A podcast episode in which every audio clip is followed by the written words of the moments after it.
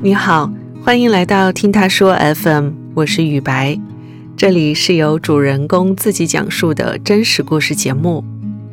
前段时间，一起骇人听闻的血奴事件引起了广泛关注。江苏男子小李在柬埔寨被网络诈骗集团强制抽血，导致了病危。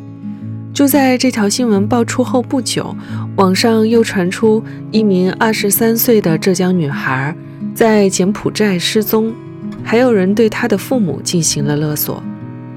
层出不穷的紧急事件，把柬埔寨推上了舆论的风口浪尖。本期的主人公橘猫告诉我们，他在柬埔寨旅行期间也遭遇了不止一次的人生危机。那在这段惊险的旅程中，他是如何自救的呢？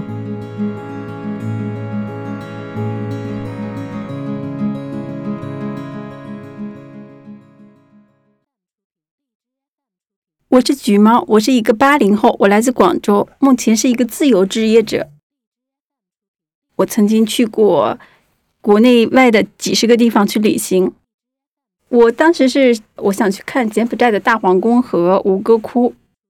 吴哥窟它是世界八大奇迹之一，它一直是我的旅行清单里面必须要去的一个地方。我每次去旅行之前呢，都会做一下攻略。有人说在柬埔寨被抢劫了，我当时看到这些新闻的时候，做了一些准备，带了一个背包，那个背包呢是可以带腰带的，就是说固定的比较好。另外就是带了一个腰包，这个腰包呢可以装钱、护照，我还带了一把伞，我想用伞把那个我的包遮住。做完攻略的话，就乘飞机过去了。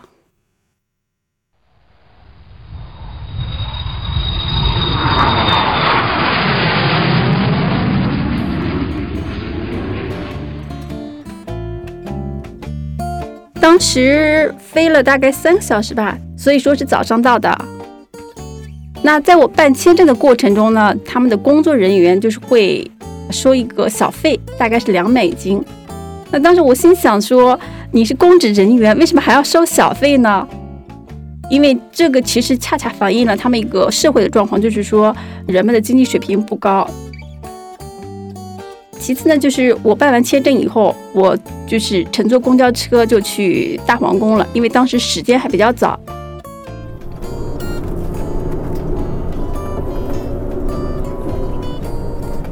在乘车的过程中，我就浏览了一下这个城市。这个城市呢，它是柬埔寨的首都金边，但是呢，它看起来像中国的这个三线城市，就是没有什么高大的建筑。等我下车以后呢，我就到了湄公河的旁边，旁边呢有一个人行道，人行道挺宽的，种着一些花呀、树呀、草呀之类的。我在那里觉得挺放松的。这就是我对它的初步的一些印象。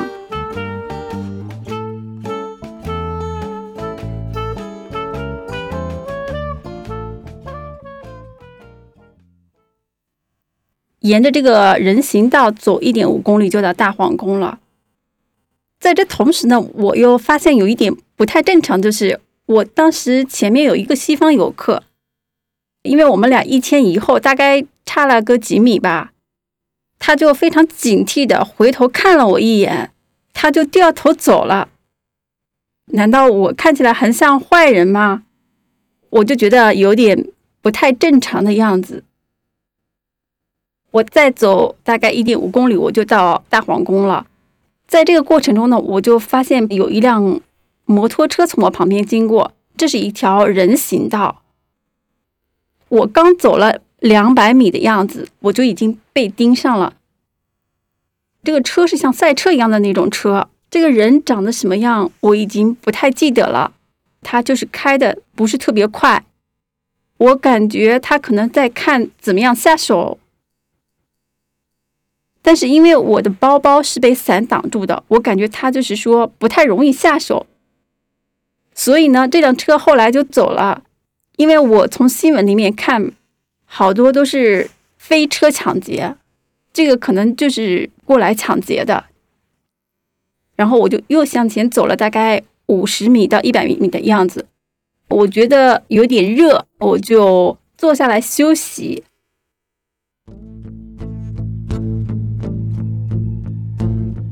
我坐下来还看了看手机，用来查一下晚上要住的酒店。这个时候呢，就是又过来两个西方游客，他们也坐在我旁边休息。这个时候一切还是正常的样子。过了没一会儿呢，就是忽然有一堆人朝我们涌过来了。首先呢，就是一个卖水果的大姐，她停在了我的面前。在另一边有两个很黑很瘦的那种年轻的男生，他们也朝我们走过来了。这个气氛马上就不对了。两个西方游客，他们应该也觉察了，所以他们起身就走了。当时我也知道这个事情有点不太对，我想跟上他们一起走，但是呢，因为他们的速度太快了，我跟不上他们。这个时候我就没有动，但是那个大姐就赶紧跟我说：“Go go, watch your back。”她就是提醒我要走，如果跑的话，我可能也跑不过那些坏人。所以我就心想看一看周围有没有人可以帮我的。当时我就四处看了一下，我的右边有一群人在吃饭，所以呢，我就起身打算去找这群人。我刚起身以后，又黑又瘦的那个男青年找我来搭话，他说的话我听不懂，我就没有搭理他。我就朝那群吃饭的人走过去了。我感觉他们不是坏人，而且呢，有一个大叔，他是坐在石阶上的，看着特别憨厚，距离他大概有一米的样子。在我坐下来一两分钟以后呢，就有一个男的，他提着一个铁棍，像黑社会一样朝我们这边走来。我一看他就是冲着我来的，所以当时我就特别害怕。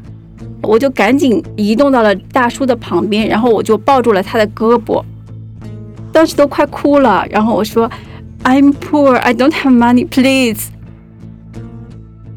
过来以后，他也没有跟我说话，他是给大叔点了一根烟，他就跟大叔好像打了一个招呼，我不知道他们说了什么。拿着铁棍的这个男人他就走了，跟我搭话的那个男的他没有走，他坐在了我的旁边。这个时候，大叔就把我拉到了他的另一边，他就指了指我的手机，他就只是用一些动作表示啊，告诉我就是说他是来抢手机的。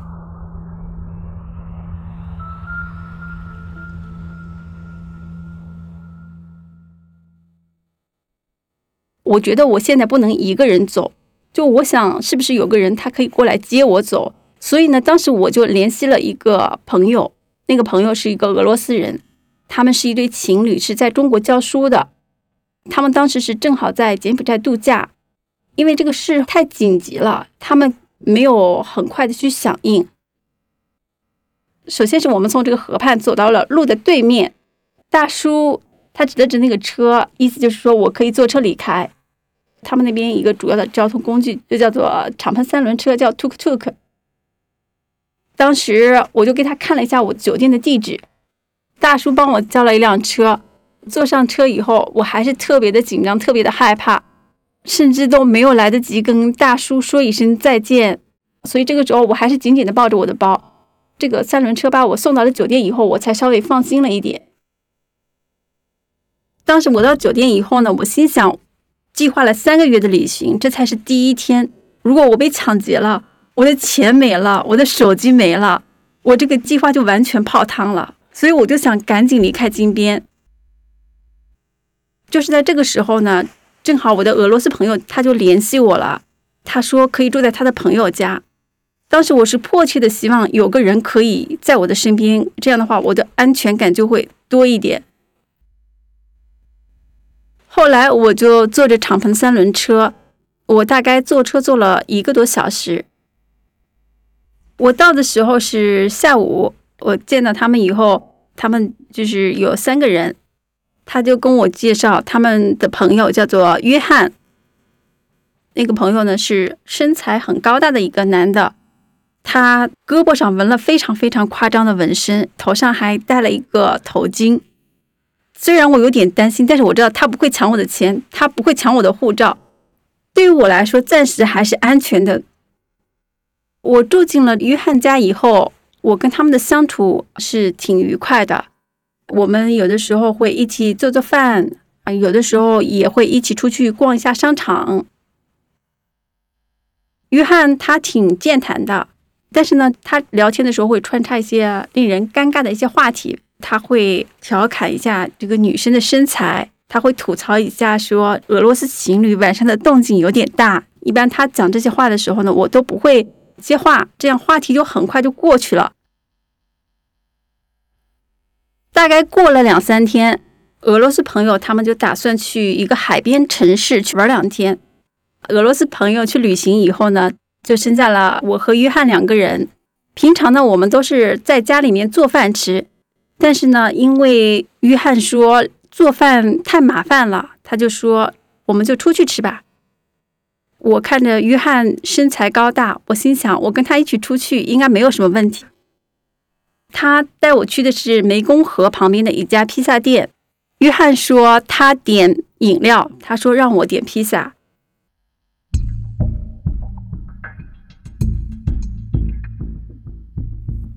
在我点完以后，服务员就问我说：“说你要喝点什么？”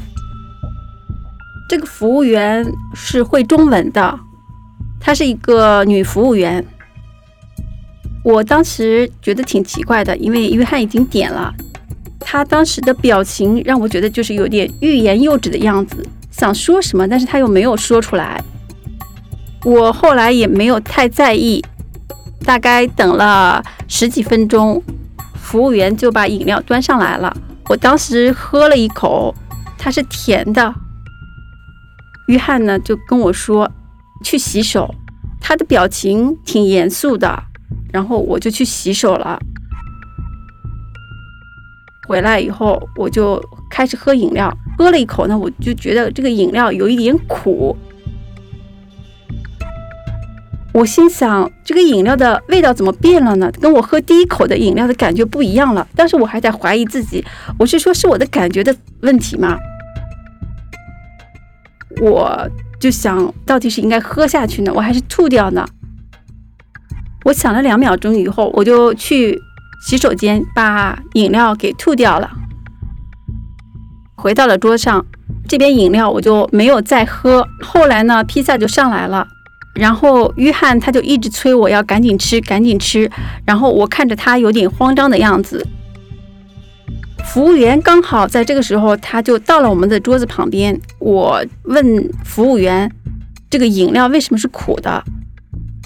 服务员就说：“这里面加了一种植物的叶子。”这个时候我就知道这个饮料我是不能再喝的，我就把饮料递给了约翰。我跟他说。It's not my flavor. You can have it. 这个不是我的口味，你喝吧。然后呢，约翰他就拿起这个饮料，在嘴边比划了一下，我不知道他到底有没有喝进去。他就把这个饮料放下了。过了一会儿呢，他就悄悄的把这个饮料倒在了地上。我觉得之前的这些反常的反应，就在我的心里已经得到了确认。我知道这杯饮料肯定是被加了什么东西。我当时没有表现出来害怕，也没有表现出来不安。我就吃完饭就跟约翰一起回去了。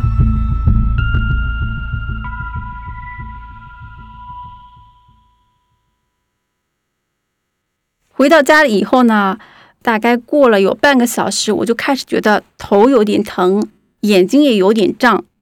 这个时候我就开始觉得担心恐惧了，我的身体已经出现不适的反应。那这个时候我就觉得非常的害怕被侵犯，类似于这样的事情。所以呢，我回到房间以后，我就把门给关上了。当时我的房间跟约翰的房间是挨着的，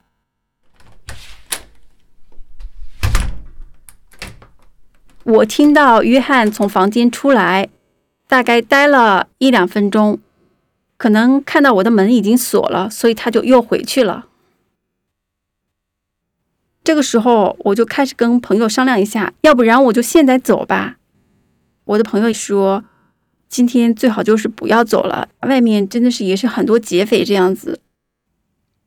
要不然就是先找一下这个大使馆的电话和警察局的电话放在手头。如果说他来推我的门，这个时候我就可以报警了。当时呢，发生这些事情以后呢，我没有跟我的俄罗斯朋友讲，因为大家都是朋友，所以我也觉得这样的事情说出来对大家没有什么好处，所以他们一直不知道这件事情。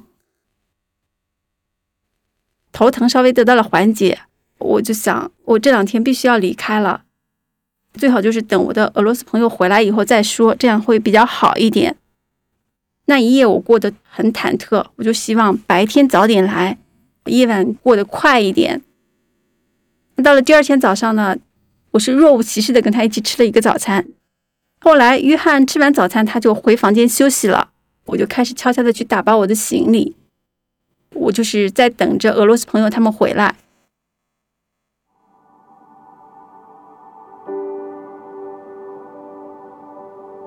俄罗斯朋友他们大概是在晚上的时候回来的。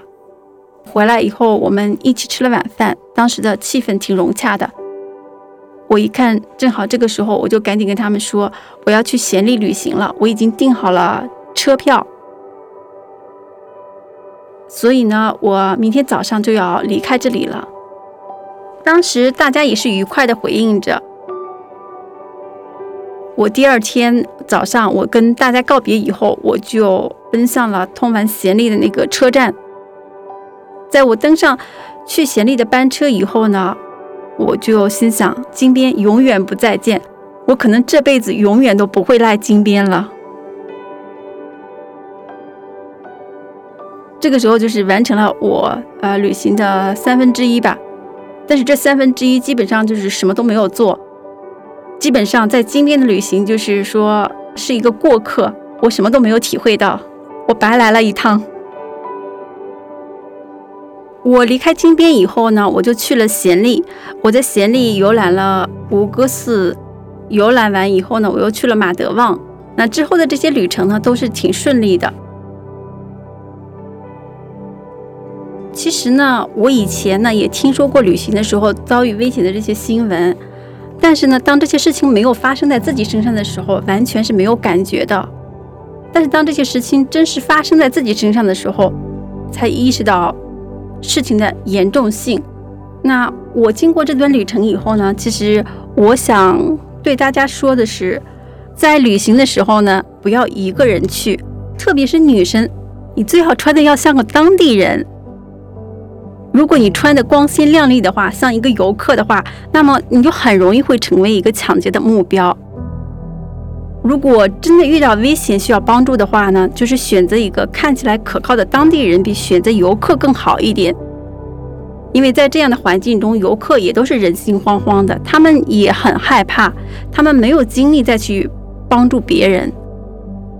最后，我的终极建议就是，如果一个地方特别危险的话，那就不要去了，否则可能经历的不是一场美好的旅行，而是一场人生的噩梦。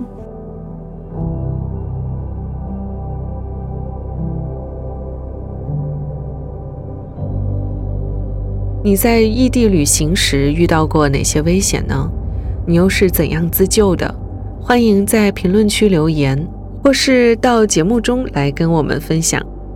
你现在正在收听的是真人故事节目《听他说 FM》，我是主播雨白。近日我们开通了听友群，您可以添加微信号 ttsfm 二零二零，也就是听他说 FM 的拼音缩写 ttsfm 后面加数字二零二零，制作人就会将你拉进我们的群聊。另外，我们团队目前正在招聘两位小伙伴，包括一位制作人和一位新媒体运营。有兴趣的话，也可以通过这个微信号来跟我们聊聊。如果你想分享你的故事，或是倾诉你的困惑，请跟我们联系。愿你的每个心声都有人倾听，每个故事都有回音。